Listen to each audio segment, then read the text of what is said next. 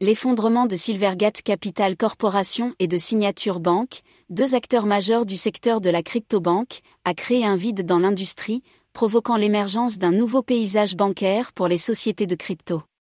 Ce changement se produit dans le contexte d'une répression réglementaire croissante de l'industrie de la cryptographie aux États-Unis.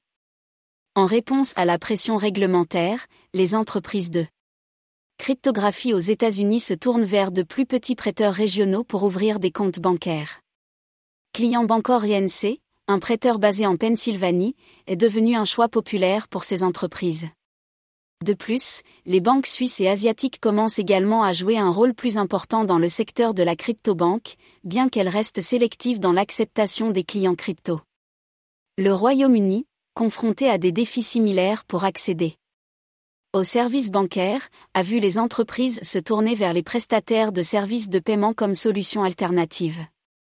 Cette situation en évolution a conduit à un système bancaire cryptographique plus fragmenté, avec un accent réduit sur le marché américain. Les nouvelles options bancaires pour les entreprises de cryptographie sont souvent moins annoncées et nécessitent une diligence raisonnable approfondie de la part des acteurs de l'industrie. Auparavant, les grandes banques américaines étaient plus ouvertes au traitement des virements électroniques et à la détention de dépôts pour l'industrie de la cryptographie. Cependant, à la suite des turbulences du marché de l'année écoulée et de la surveillance réglementaire croissante, ces banques sont devenues plus prudentes, ce qui a conduit à la fermeture de Silvergate et de Signature Banks en mars.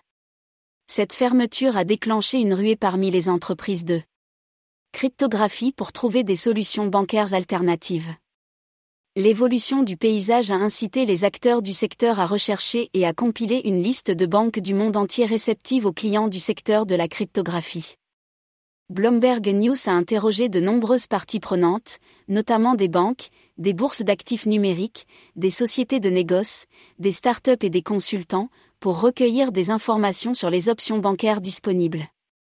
Rich Rosenblum, président et qui fondateur de GSR, une société de trading de crypto, a souligné le changement en déclarant Maintenant, il s'agit plutôt d'une poignée de noms, où vous devez aller faire votre propre diligence raisonnable, car ils ne sont pas aussi bien connus, du moins pour la communauté crypto. L'émergence d'un nouveau système bancaire cryptographique reflète les défis auxquels l'industrie est confrontée pour garantir des services bancaires fiables et accessibles.